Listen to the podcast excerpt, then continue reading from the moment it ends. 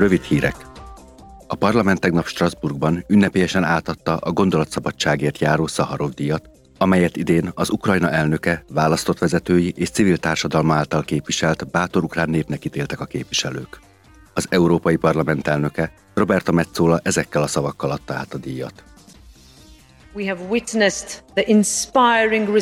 Tanúi voltunk annak, ahogy hétköznapi átlagemberek akár életüket is készek voltak feláldozni azért, hogy feltartóztassanak egy harckocsi oszlopot.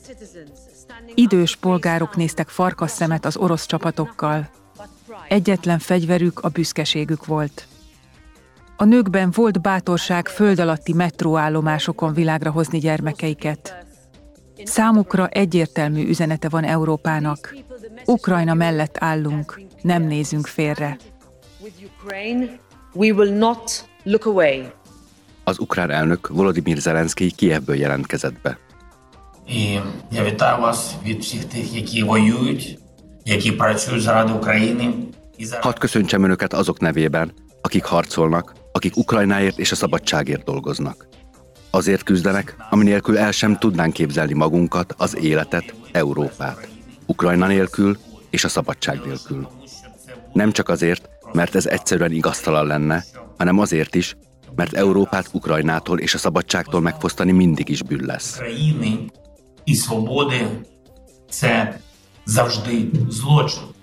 A gondolatszabadságért járó Szaharov díjat a parlament 1988-ban alapította, hogy azok előtt tisztelegjen, akik sokat tettek az emberi jogok és az alapvető szabadságok védelméért. Brüsszelben ma kezdődik az Európai Tanács csúcs találkozója. Az Európai Parlament tegnap Strasbourgban megvitatta a napirenden szereplő főbb kérdéseket, hogy előzetesen kialakítsa álláspontját. Az Európai Bizottság elnöke, Ursula von der Leyen, aki szintén részt vett a parlamenti plenáris ülésen, az ökológiai átállás fontosságára hívta fel a figyelmet. Felszólalásában elmondta, a zöld átállás ösztönzése a jó irány, feltéve, hogy jól csináljuk. Átlátható módon, az együttműködés szellemében és egyenlő versenyfeltételek mellett. Az idővel fussunk versenyt, ne egymással. Nem az a cél, hogy alul múljuk egymást, hanem hogy felül múljuk.